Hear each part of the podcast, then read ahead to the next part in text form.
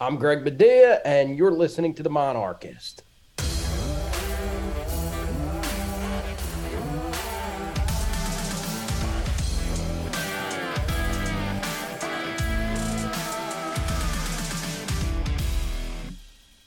Hey, Monarch Nation, it's the Monarchist, and we're here for the, a UVA Arkansas State review and preview.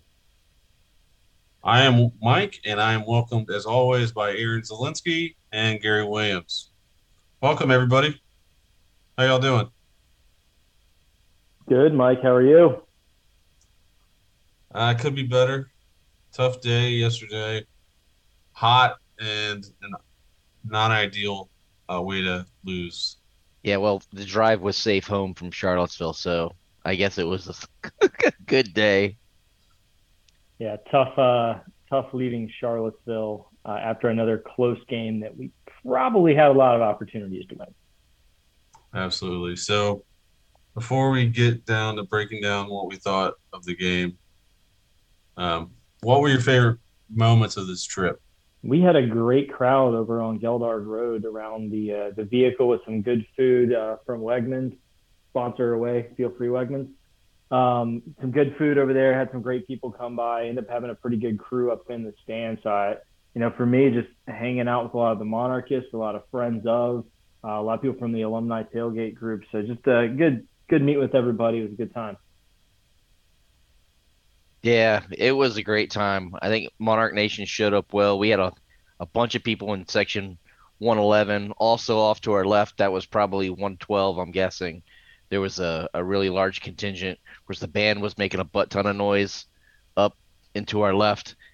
And we had an awesome appearance by Hudson, which was pretty cool. I know Hudson tried to lick Mike's face off. I got an awesome picture with, with my wife with him and uh, he made a ton of people happy in the stands, both Old Dominion fans and UVA fans alike. Yeah, still can't believe they first didn't want to allow him there, and then second, finally succumbed to the pressure of the internet and made the right decision. But uh, yeah, that was pretty special getting to meet him at halftime yesterday. Got to meet a lot of people that I've either talked to on message boards and Twitter for years. Yeah, other than that, it was the tailgate was awesome. We also had a great dinner last night at South Street Brewery, and then hit up the bars on Main Street afterwards. But man, it was hot yesterday, wasn't it? It was. It was hot. Hey, it was pretty cool, Mike. Also, we got to meet David Agadello, old Monarch Asylum, yep. uh, precursor to this podcast. So it was cool talking with him, being able to just kind of shoot the bull.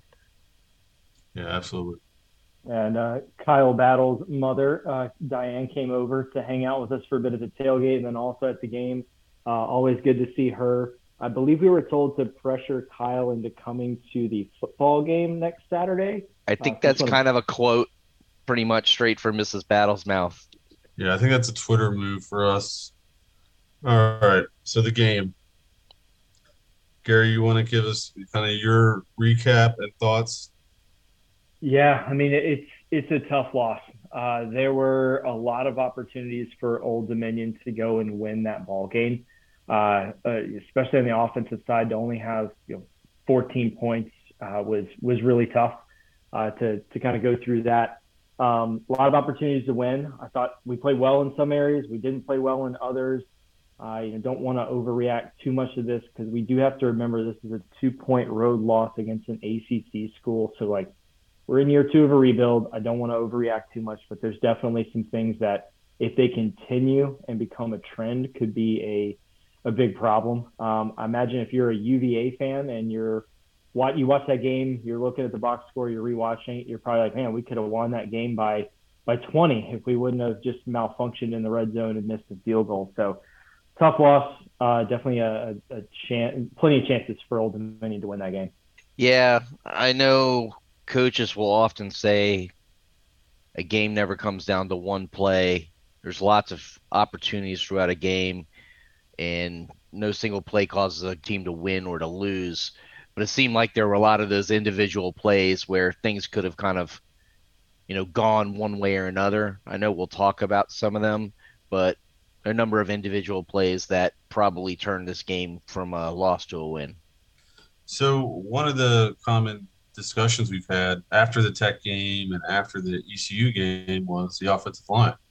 We need to give more time for Wolf to pass, the run game to develop, and we made a change. Big Sal goes to from tackle to guard, and Chris Adams replaces him at tackle. Um, this is the best our offense looked all season. We were moving the ball pretty well. We weren't doing great once we got into the near the red zone, but that was the most our offense had looked like a, a machine all year. So I was happy to see that change. Obviously, we need to keep make, making improvements, but I'm happy that that change was made. I, I don't know what they're going to do now that Adams got injured because we saw he was helped off the field, and then on the sidelines they gave him an air cast and carted him off. So we got to wish him best health and hope he recovers quickly. But it'll be interesting to see how they react to that injury moving forward. Yeah, moving Sal to right guard, putting in Chris Adams at right tackle uh, seemed to work. I mean, the offensive line looked the best it has all year. Uh, I know I've I've been hard on Xavier Black uh, the last two times we've chatted. I thought Xavier had a, a fantastic game. Uh, there was a, a play later in the game that ended up getting getting flagged, but he basically got hands to the face. His helmet was completely ripped off, and he is still just absolutely driving the defensive line back. Uh, seeing his progression from the tech game, where there were a lot of problems with snap and blocking, to this, to where like he has really established himself as the center. I'm I'm happy to see his hard work paying off. Don't know what that mix is going to look like going into the Arkansas State game because Chris Adams did have that that rough injury. We were right behind the ODU bench. I saw him getting air casted and, and carted off. You just you hate to see that because I thought he played so well at right tackle, especially as a, as a freshman coming in and playing a really key spot. You know, you talk about the offense moving the ball. It, when we were there in the stands, it felt like the offense wasn't moving. But kind of on the rewatch and looking at the stats, four of our first six drives actually ended in UVA territory. One of them being that touchdown before halftime. It was like we could get to the UVA 40, and then it just kind of broke down from there. If you want to look at the first drive of the game, I thought we did some things we haven't done in the past. Ran a good bit of double tight, had some guard pulls and some creative runs. We had a, a handoff to kind of sweep to, to Spencer that did pretty well. And then we had one later to Page. Feel like we were trying to open up that defense a little bit, uh, especially on that first drive it, ends in UVA territory. We have a, a fourth and two. I like the call there to be aggressive and go for it. If you look at that drive, we've really been pushing UVA back. Fourth and two, really more like one and a half. Uh, Sims was in at, at running back, got stuffed, and it, it, didn't work out. But I actually like that call to be aggressive, especially early in the game and, and pretty deep into UVA territory. Well, you beat me to the punch, Gary, because I was just going to ask you guys what you thought about that play early on? Do you take those points and put something on the board, get an early quick win? But obviously, we know Gary, you like the call there. Mike, I'd be interested in what you thought. Well, hindsight is twenty twenty vision, right? Uh, okay, what say, hey, what were you what were what were you thinking? I always take the points. I, I like the idea. I like the aggressiveness. He's putting faith in his offense and offensive line. I like all of that stuff. But for a team that has not scored consistently this season, you take the points. Right after that play, they come up with a pretty big running play right after where there's two or three tackles that we miss and they bust off a pretty significant run. Um, kind of just flips the momentum if I if I'm remembering this correctly from being in the stands. Yeah, I mean UVA moved the ball down the field after that drive. You know, they they took over at their own 23 that was actually the start of UVA's first touchdown drive. They had the big 38 yard run. Amori Morrison also got hurt on that drive, kind of on the ODU sideline there. And first play after he came out, they immediately ran at, at his spot and ended up, you know, getting in for a touchdown for their, their first one of the day. Well, Aaron, what are your thoughts on the situation? What do you do? Yeah, I'm kind of with you. I mean, in that situation, it's a zero-zero game the defense had come up with a stop before, I'd probably take the points, but that's why I'm not coaching either. I'm a fan and not a coach. Like you said, hindsight's always 2020. But there was a flip of momentum and UVA went straight down. The first play was was significant. They went down, they got their the 7-0 and you know, we never lead again. Well, we never led, but you know what I'm saying. Um, We did- we're playing we did- catch up. We did lead That's true. You're right. For 40 seconds. we did, and we were pretty hyped during during that time. My voice is still trying to recover, but uh, I should say we're playing from behind like we have so much of this season so far, which has allowed us to see how much fight this team has. The team always knows that they're still in this game and they're going to fight to the last second. But I look forward to the first opportunity where they can really put the pedal down and exert their will on the opponent. Yeah, and you know, following up the the UVA touchdown, ODU again moved the ball pretty well. They moved into UVA territory. Unfortunately, had to to punt from the the UVA 47, but they were able to pin UVA back. I mean, they took over at their own four. It was a three play drive. They only got five yards and punted again. Un- unfortunately, you know, we we had that great field position that we had established with Ethan Duane pinning them deep at the four punt goes, and it's just kind of a weird play on the punt. It, wasn't really a muff punt. It hit one of the blockers in the back near the sideline. I mean, you know, nine times out of ten, that ball probably bounces out of bounds. It doesn't get covered. But that was that was just a kind of a tough, bad break for us because UVA was then essentially able to continue that drive. Defense stood up. They went back out there. They played well and held them to to just a field goal instead of letting them get six. Um, but that was kind of a a rough sequence early in the game to put us down in a 10 nothing hole. All right. So, Wolf, I thought he made some really good progress this game. He was a lot more consistent. Obviously, his movement in the pocket still, he's still got those slow feet or lack of movement that we could, we, we all want to see him move better. But throwing wise and his decision making was pretty good yesterday.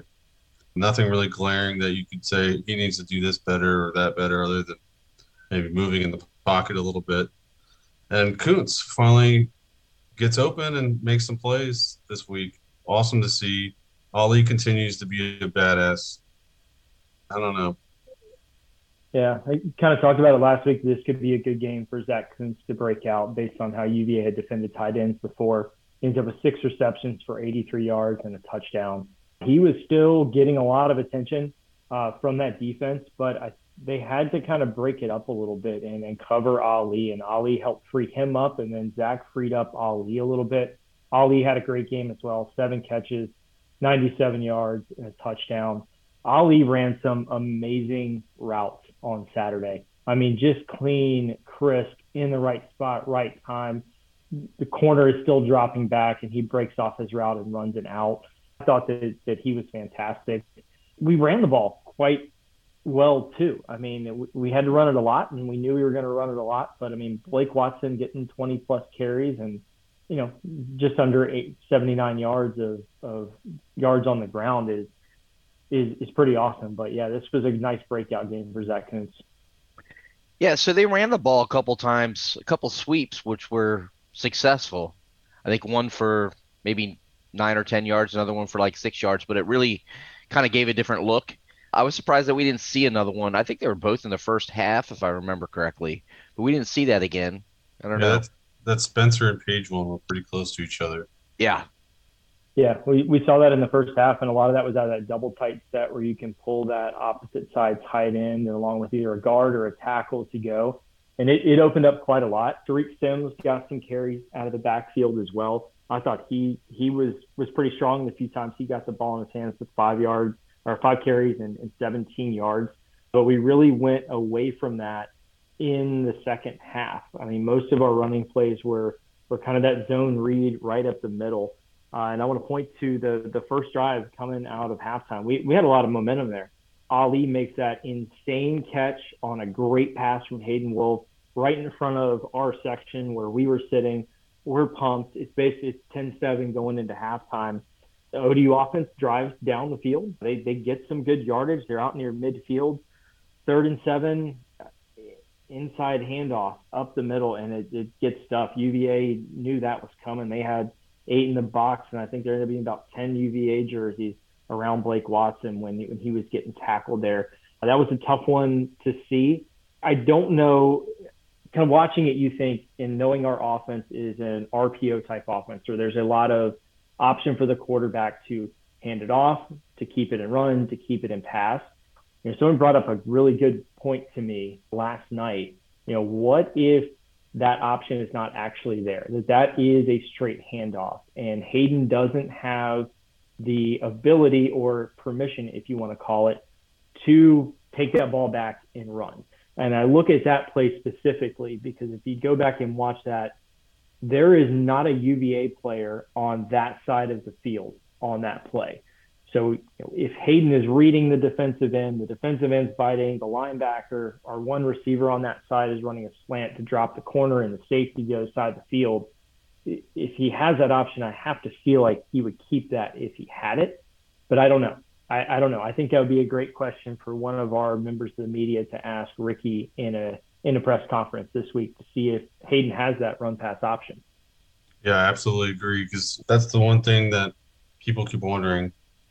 Obviously, he fakes the handoff to Blake quite a bit, and then you see him standing there. It, the field is wide open, or you see him hand it off to Blake, and Blake runs into stone wall, and if he keeps it, there's nothing in front of him but green grass. So I that t- the talk you must have had, it sounds like that person knew what they were talking about. It doesn't seem like something you just think up. Um, yeah, it, it, it does make you kind of question if that is in place because there were a lot of opportunities for Hayden to take off for huge chunk plays. And, you know, it, Hayden doesn't need to run a 4 3 40. But I, I think with our offense, if he does have that option to keep and run, even if he gets three yards and falls down, that is a benefit for our offense. That opens our offense up because it makes that defensive end hesitate a little bit. Or if it's an outside linebacker, makes them hesitate a little bit. But you watch, you know, in that second half, any time that we were in any kind of run fake, the UVA defense was all over. I mean, the offensive line, there's only five of them. And if you're blitzing eight, you can't block all eight especially when you know you don't have to account for the quarterback as a run threat in the offense. That's one less weapon you have. It makes running the ball harder, passing the ball harder, makes it a harder job for the offensive line. So I, I, I would love to know the answer to that question if Hayden has the ability to keep and run. I, I know there's you know potential injury concerns, all of those things. But if you look at the other side of the ball and see what Brennan Armstrong was able to do, he killed us with his feet. He ended up with 14 carries and 76 yards, and some of those carries were really uh, important and important key points of the game. And I just feel like we are missing that in our offense right now, that additional weapon that could really open everything up. It only takes a couple times a game because you are absolutely right. The UVA defenders didn't even look at him. I mean, if you're watching, it's it's almost like, hey, you don't number eleven don't even if he's not throwing the ball, he, he doesn't have it.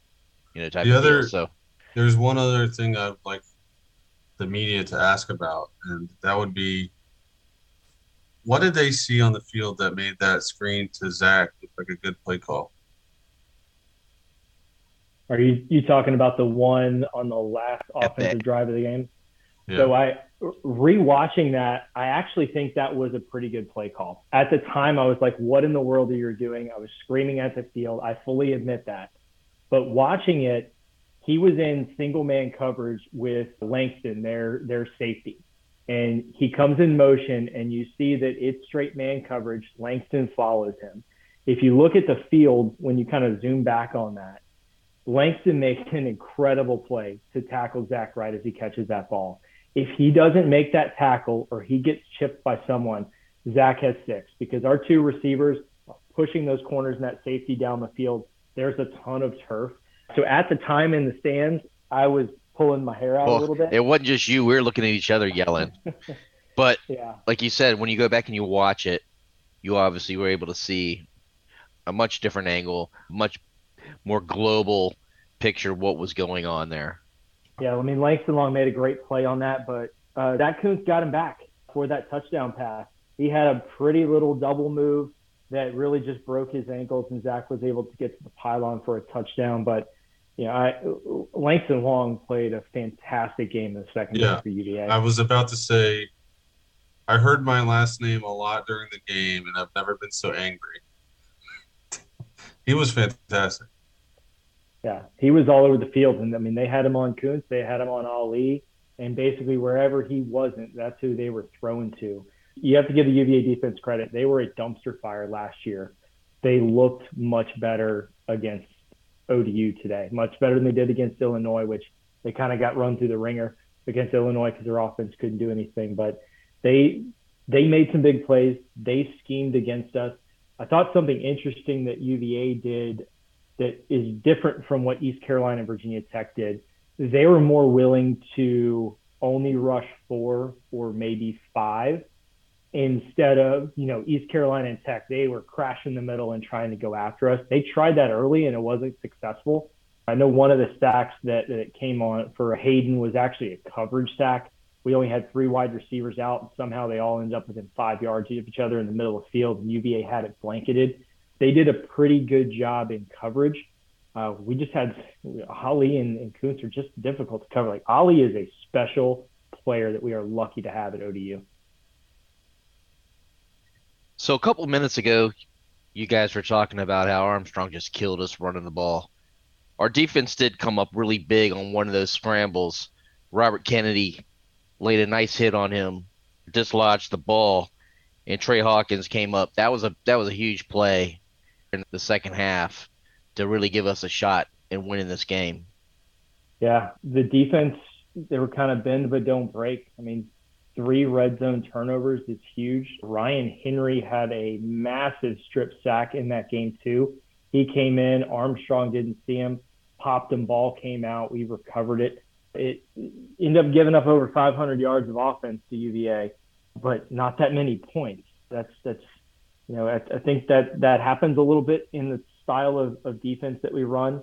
Uh, when we brought pressure, Armstrong was awful. He couldn't get the ball out in time. He didn't have anywhere to run.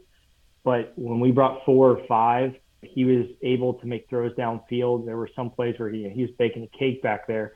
But also, he did a really good job of when that pocket started collapsing to step up, take off, and run. That added weapon of his feet really hurt us a lot, especially on third down. All right, fellas. So, is there anything else in this game that you think we need to highlight?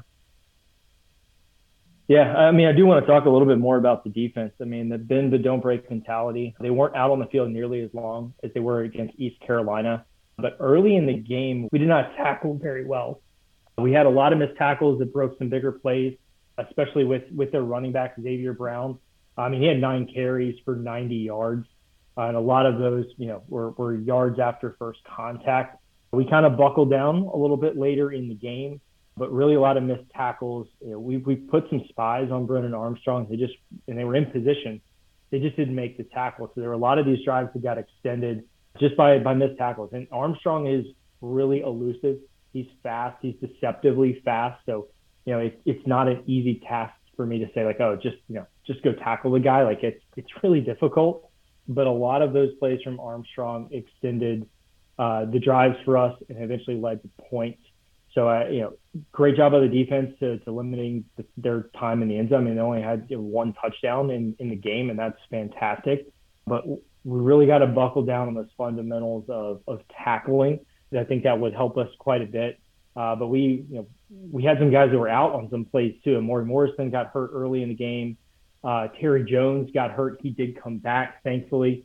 Jason Henderson went out for a little while. Uh, I know he had, he, I think he was getting an IV, is, is what they said on the broadcast. So we had to mix in uh, a lot of guys there. But if we can tackle a little bit better and kind of clean up those fundamentals, the defense is going to look even better than, than what they did at UVA. So, looking at the numbers, Jason with another 12 tackles. I believe he's now number two in the country in tackles, which we all know he's been playing great, but that puts it into a totally different light.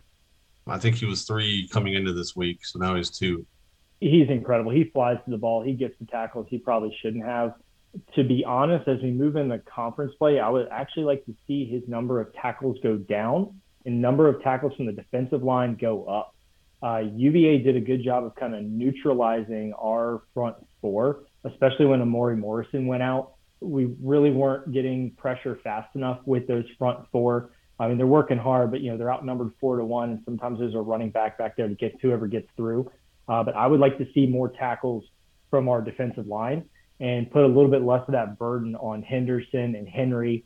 You know, our safeties had quite a few tackles in that game too, when the running backs were getting into the second level. So it would it would be nice to you know let let Jason Henderson take a break. Maybe only get ten tackles a game, but like let the defensive line get a get a few. One thing that you guys might not think is a big deal, but it really stuck in my craw was that Miss face mask. Hayden takes a sack. I think it's the first drive in the fourth quarter. So third and 15. He gets pulled down. It's pretty easy to see. I mean, we saw it from the complete opposite end of the, the field, but somehow the officials miss it. The announcers calling the game on the TV were amazed that it was missed on the field. But I think that's a significant play I think it's still a 10-7 game. We're forced to punt there from pretty deep in our own territory instead of getting 15 yards and having a first and 10. Yeah, and that was the the first drive of the fourth quarter where they missed that, and you know there was a sack on the play. It was third and four. It should should have been a first down. It was a pretty clear face mask, um, but you know you're not going to get you're not going to get all the calls. Unfortunately, it's weird. It, it it used to be that the away team had their conference refs at those games, but these were ACC officials. And I think we've seen that a couple times this year. And I've noticed it in some games, but not others. So I think it's kind of weird that that dynamic has changed a little bit. I do want to give a shout out to the replay official. He had his work cut out for him, but he ended up making a lot of really good calls in replay review. Yeah, he was. I don't know how many reviews we had. It seemed like a lot, but every single one of them overturned, changed. Yeah, he was a uh, busy man. But yeah, thankful yeah. for him. Otherwise, we might not have had a chance to, to win that. Yeah, I mean, there were some missed spots. You know, Ali Jennings had a first down that they had marked short. There were some, you know, Tom Brady tuck rule calls that, that came into play, a few other things. But I, I think they got the calls right, whether it was forced or against us. You know, looking especially on on second watch, like the replay review got those those calls right. There were some some interesting stoppages of play, especially in the second half. I'm not one to you know go accuse the other side of some gamemanship involving injuries because I would hope that any head coach of an FBS program would never instruct their players to go down. But man, there must have been some some snakes or some ice out there on that field about 10 to 15 seconds when we were in some hurry up with some good momentum because had some guys slip and fall, but but thankfully they all popped up very quickly. We're able to run off to the sideline for one play, and we're right back in the game. It was a banana peel. I saw it on the field. Little Mario Kart. Yes. Yeah, that seems to be a bigger problem in college football this time of year, but every year it gets worse, a little bit worse. Yeah, I think they're supposed to be be cracking down on that. But before we kind of wrap up the breakdown and then throw the UVA game in the trash can and move on, Denzel Lowry had a great sack in this game. It was great to see him get some time on the defensive line. It was a great stunt call up front with the defensive line. He kind of came in on a delayed blitz and just absolutely blasted Armstrong. And then Ethan Duane probably had to ice his leg a little bit afterwards. He had eight punts, averaged uh, 41.4 yards, had three inside the 20 I thought he did a great job of flipping the field for us. And I'm excited because I, I read that his parents are actually going to be able to come see him play for the first time for the Arkansas State game and the Liberty game. So pumped that his family eh, gets to come and see him play. That's it's been a tough journey for him the last two years. You know, being kind of stuck here, not able to go home. I know his parents watch the games from from afar, but you know, having his parents in the crowd will be a pretty cool thing. So if you, you happen to run into any Aussies in the stands, make sure you shake their hands and, and say thank you. All right. So we move on from UVA. This week we got Arkansas State. The lines are out, and ODU is finally favored in a game. The spread is three and a half points, or opens at three and a half points. Over unders, what, 50, is it 57 and a half? Or is it 51 and a half? It was 57 and a half when I saw it, which I think is high. It's 57. Sorry. Or no, it's 57 now. It's it opened at 57 and a half. Yeah, it's a that's a that's a big number. I think some of our friends that don't live in Virginia may have jumped on that 57 and a hook. Yeah, the smart ones did. I know the experts on action like that under a lot.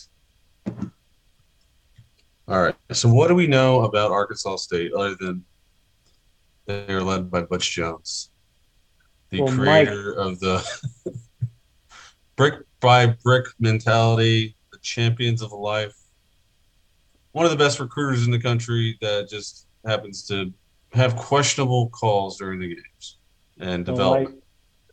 We're just gonna wind Mike up and let him go. Well, you know, he did such a great job at Tennessee that they played him for several years after he was no longer no longer coaching there. Entered the the Saban rehab program, but you know they're they're a team that is kind of on the upswing. They were two and ten last year. They're one and seven seven in the Sun Belt. They're a lot better now. Um, interesting. They've got 17 of the 44 guys on their two deep are transfers, and most of them are coming from Power Fives. They have 27 total transfers on the team, and again, most of them are from Power Fives. One and two coming into this game, they beat Grambling State. They they beat the brakes off them as, as you should with an FCS school. Lost to Ohio State. They hung in there with Ohio State early in the game. Kind of hard to get a, a read on their stats just looking at Grambling State and Ohio State. Uh, but they had a game against Memphis yesterday. Lost it. I think it was by 12 is, what they ended up dropping it by. Defensively, they depth chart, and I think their base is a 4 3, but I saw a ton of 3 3 5 in that game, which I, I think is good news for us in our running game. At 3 3 5, it can be a little bit confusing because you don't know where that second level pressure is coming from. Typically, there is a fourth person coming in pretty much every play to, to put pressure, but we should be able to run pretty well against that, should be able to defend against it. They gave up 547 yards to, to Memphis. Memphis threw all over them. 360 in the air, 187 on the ground on 45 carries. Memphis was five for 13 on third down, which doesn't bode well for some of our third down numbers, but they did give up three of their five fourth down opportunities. It was a close game really the whole way. Memphis got two touchdowns in the fourth quarter. Really, it was kind of a, a crazy game. I mean, there were no points in the third and then just erupted in the fourth quarter there they're going to be tough. They're going to be looking for their first Sun Belt win, just like we are. I think they're kind of in a similar situation to us in that this is a litmus test game for them. They played Grambling, they played Ohio State. Like Memphis is kind of kind of tough. They're not a Power Five, but I think similar to us, we're we're kind of looking like this is a measuring stick game of where we are, where we're going to be going forward, and we would feel a lot better about our bowl chances if we're two and two after this game and one and three. I know that. Yeah, just looking at their offensive game plan, I mean, they're really balanced. They threw the ball 34 times, they ran it 32 times. So I would imagine that's probably what they're going to try to do. They're trying to stay balanced. Memphis, on the other hand, they they rushed the ball 45 times and only threw it 28.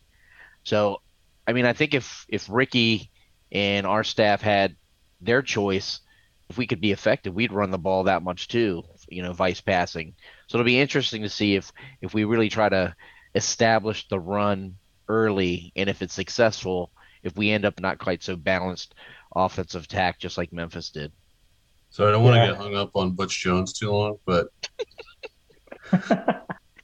and I know we're talking about the Arkansas State team. Looking at the roster, they got most freshmen in the country. They look a lot like we did last year, an even more crazier amount. Like they didn't have a COVID year to blame it on. They just went nuts with the portal.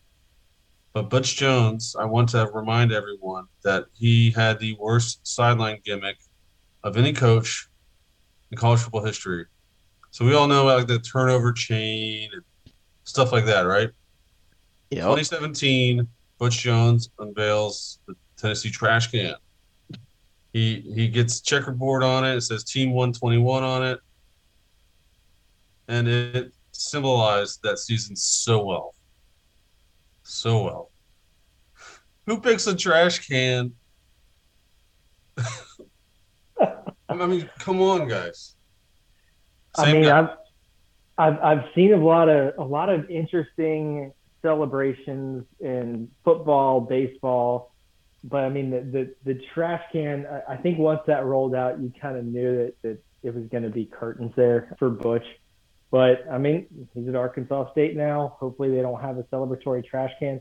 If they do, I'm going to do everything I can to hop down for my section and go make sure that it is a, a staple somewhere in in Larchmont. Um, yeah, but uh, d- defensively for Arkansas State, Karamucci and Straker at their linebacker position. Those are their two leading tacklers. Those are the guys that get a lot done. That linebacker core anchors their defense.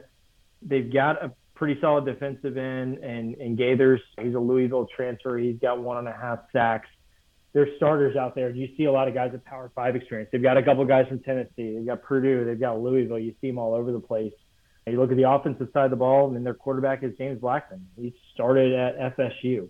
Uh, it was kind of a dumpster fire when he was down there with all the coaching stuff going on, but he's been pretty solid at at Arkansas State. I mean, against Memphis, he was 25 for 34, 275, two touchdowns, no interceptions.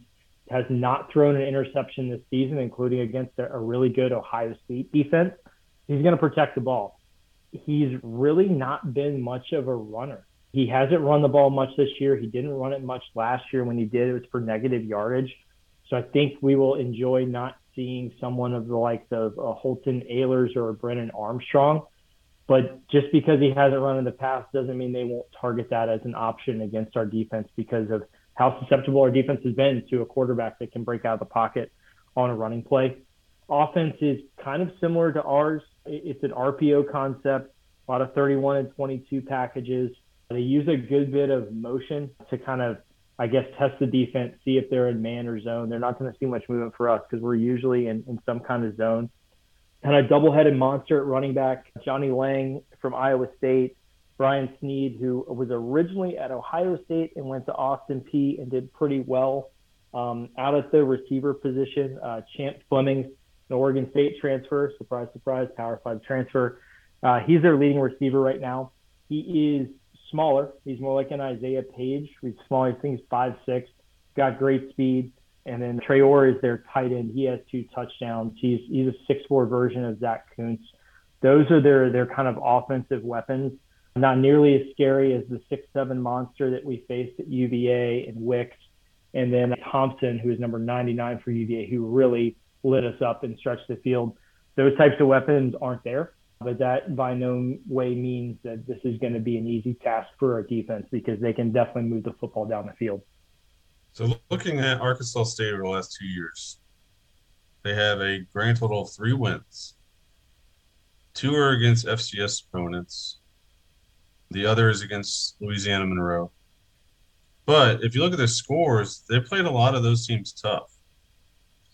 So, I mean, they lose a one possession game to Memphis last year, Tulsa, Georgia Southern, Louisiana, who was the SEC, the the Sun Belt West champs, and the eventual conference champs, right? Yep. App blows them out. South Alabama blow them out. But Georgia State, another close game. Texas State, another close game. If that team learns to turn the edge, they could be pretty good. But who knows? Um, Yeah, let's not let that edge be this week. Yeah. They did have, but I don't know. I, I just, they remind me of us if we had not learned how to win last year. Well, hopefully they continue to remind you of us in the first seven games last year and take a big L on Saturday. Looking further, ESPN's FPI, their football power index, is predicting them to win at a 53.7% rate. So this should be a good one. I hope it's not, but it, it should be. Yeah, I, I hope we're relaxing in the second half, but you know, based on our games so far this year, we haven't really had that. I, I know that the team will be working really hard this week. They'll be looking at a lot of film, correcting a lot of things. If you look back to last year, we were one and two to start the season last year. Uh, I feel a lot better about this one and two than I did the one and two last year because we've played two really good teams and, and one team that, that seems to be starting to turn it around. once again, we're going up against a quarterback that's kind of proven himself to be pretty solid. I mean, you, you don't start at FSU unless you you've got some skills. The second year in this offense with Butch Jones and their offensive coordinator. I mean, it's it, it's going to be tough. Like we, we've talked about this on every episode of this podcast. There are no easy wins. Like, sure, they were two and ten last year, but they have a boatload of Power Five talent and they've got one more game together and they're one more game experience playing together. And I promise you that they're hungry to win. Like they didn't go to Arkansas State to go two and ten again this year. Like they they want to win. They want to go to a bowl. They want to improve their draft stock. Like it's it's going to be another tough game for us. I just hope that we are also getting better. I know that this coaching staff really prides themselves on that one and zero mentality and getting better week to week and I hope they have a good week of practice. We we finally got bit by the injury bug a little bit for the first time this season. So there's going to be some shakeups. We're going to be banged up after games against Tech, East Carolina, and UVA. Um, but so far, we've been able to bring guys in off the bench that have kept the talent level up, that have kept the motor up, and have played pretty well. So um, you know, it's going to be another another time for them to do this. But I'm I'm hoping to see some some second string guys playing some lax uh, play here late, late in the fourth quarter. I think that's a testament to how the offseason went and conditioning program and all the practices is there are a lot of guys that can step right in and I think that's what's going to happen this week. I think guys are going to be ready, they're going to be hungry, and I think we're going to have a good week. I think it's going to be I don't know if bounce back week is right word to say because we were within less than a minute of winning that game at UVA I think it's going to be a good game. I think things are going to get back on track here. I will add that it looks like they've traveled quite a bit of miles this year. I mean, you had Memphis is a crosstown game for them essentially, but or down the state game, it's it's pretty close. But that trip to Ohio State is not a short one, and this trip to Norfolk is not a short one. So if there's any edge, that one will could be a, a factor. Though this being a night game, maybe that's not as much of a factor. Yeah, well, we all know that college football is nutty. I mean, one Sunday ago, we were thinking that the Sun Belt was going to be getting a team into the playoffs because they were beating the brakes off of every Power Five team in the country, it felt like. And then Marshall drops one to Bowling Green. Georgia State somehow loses to Charlotte. Louisiana loses to Rice. Uh, App State needs a crazy hail mary to beat Troy. Things can change on a on a dime in college football. So, you know, I think we thought last week that there's no way we beat a Sun Belt team because they had just crushed all these teams on the road, and now it's like, all right, maybe that loosens up a little bit, or you know, worst case, everyone's going to get fired up on it. But all the things we can do is just look at Arkansas State, prep the best that we can, improve from what we learned from UVA, and, and hope we pull out a nice win in Norfolk on Saturday. All right, sorry. I thought Aaron was going to talk there. we got the thumbs up. yeah. All right, fellas. Um, at this point, do we want to do a prediction? Dude, my prediction, my prediction was so bad last week. Thirty-four to ten ODU. I mean, not not even not even close. Well, I jumped gonna... on I jumped on your blowout train too, so I'm not looking at any better. I mean, I could go back to saying that we're going to win on a 50-yard field goal by Ethan Sanchez. I don't think we would kick it. I, I hope I hope we don't. I hope he just has like about five or six extra points. That'd be ideal. It does look like they give up a lot of points and yards, but again, it's tough tough to say with who they've played. And uh, I do think that we're going to try to run the ball a ton, which will obviously expedite the game if we're running. Oh, it's it's clear our mentality is we have a very good defense. We're trying to shorten the game, minimize mistakes, ball control kind of game. That's that's kind of what we are right now. And if that trend continues, it's gonna be a low scoring game. We definitely did that against UVA, and time of possession was pretty balanced. UVA had it for 33 32. We had it for 26 28. So we were able to keep our defense a little bit more fresh.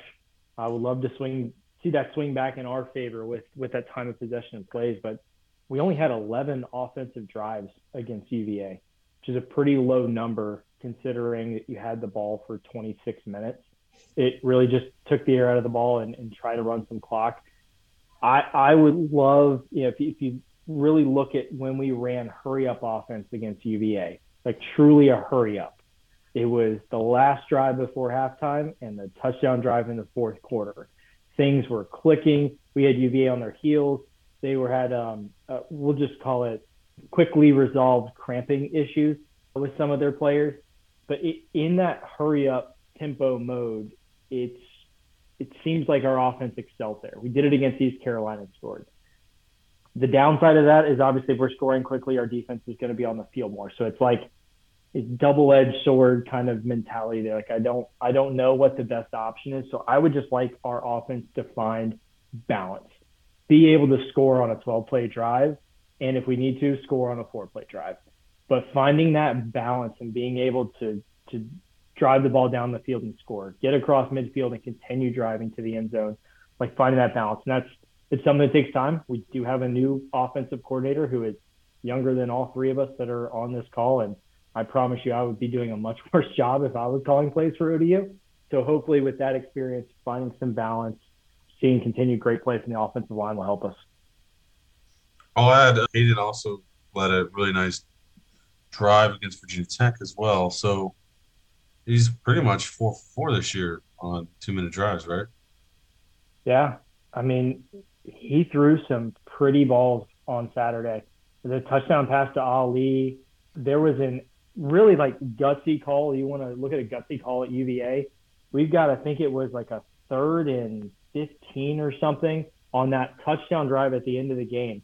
We're on like our 22 and we could have punted. There was two and a half minutes left. We had two timeouts. We could have punted, let the defense come out, make a stop, and get the ball back. But we went for it, and he threw a beautiful pass on an out route to to Zach Kuntz, who came out of the inside slot. Kuntz made a great catch, great pass on the money. Offensive line protection was great. We get that first down, and the offense starts rolling.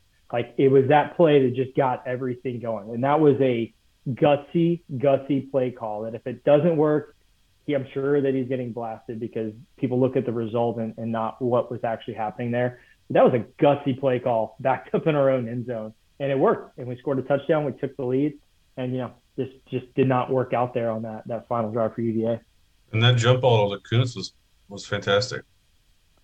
Yeah, I mean he, he threw some great passes. He had some time to make some passes downfield. A couple times where he took those sacks, he ate the sack instead of having a throw that would get picked off like when they're dropping those seven in coverage, like they've got some pretty good DBs. We were only really sending three guys out.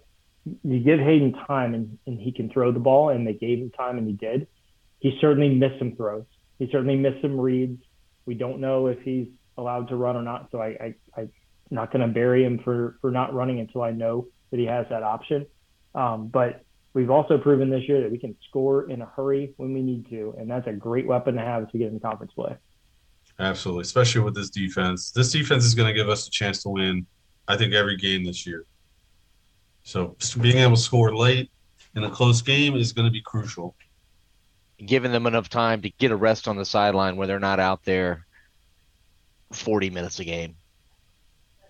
All right. So there's one other thing I want to talk about about the Arkansas State game.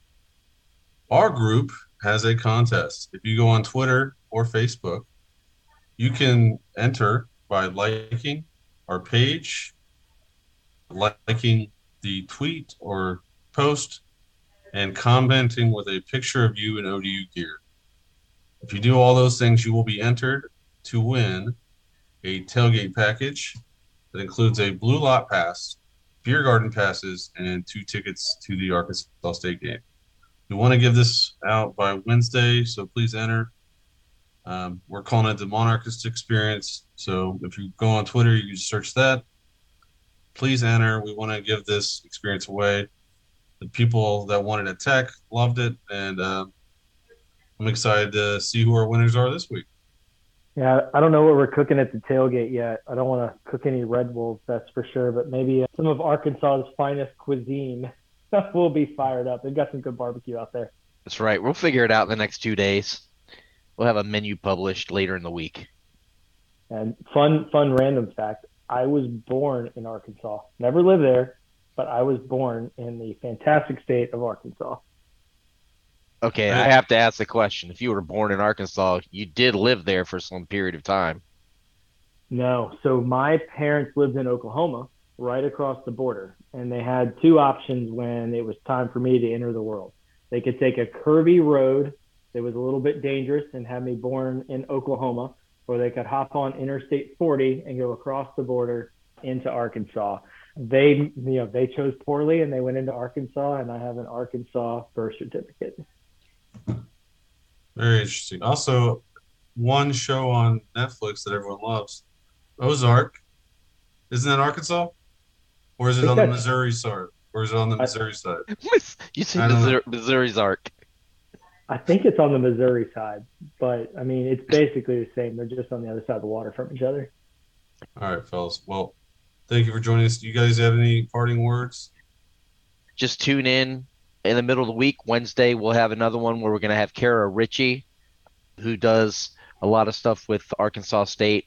If you just go to Twitter and you look up Kara Ritchie, you'll see all the great stuff she does. It'll be a great opportunity for us to learn even more about Arkansas State. Yeah, because we're we're clinging. We don't we don't have much other than what Gary knows.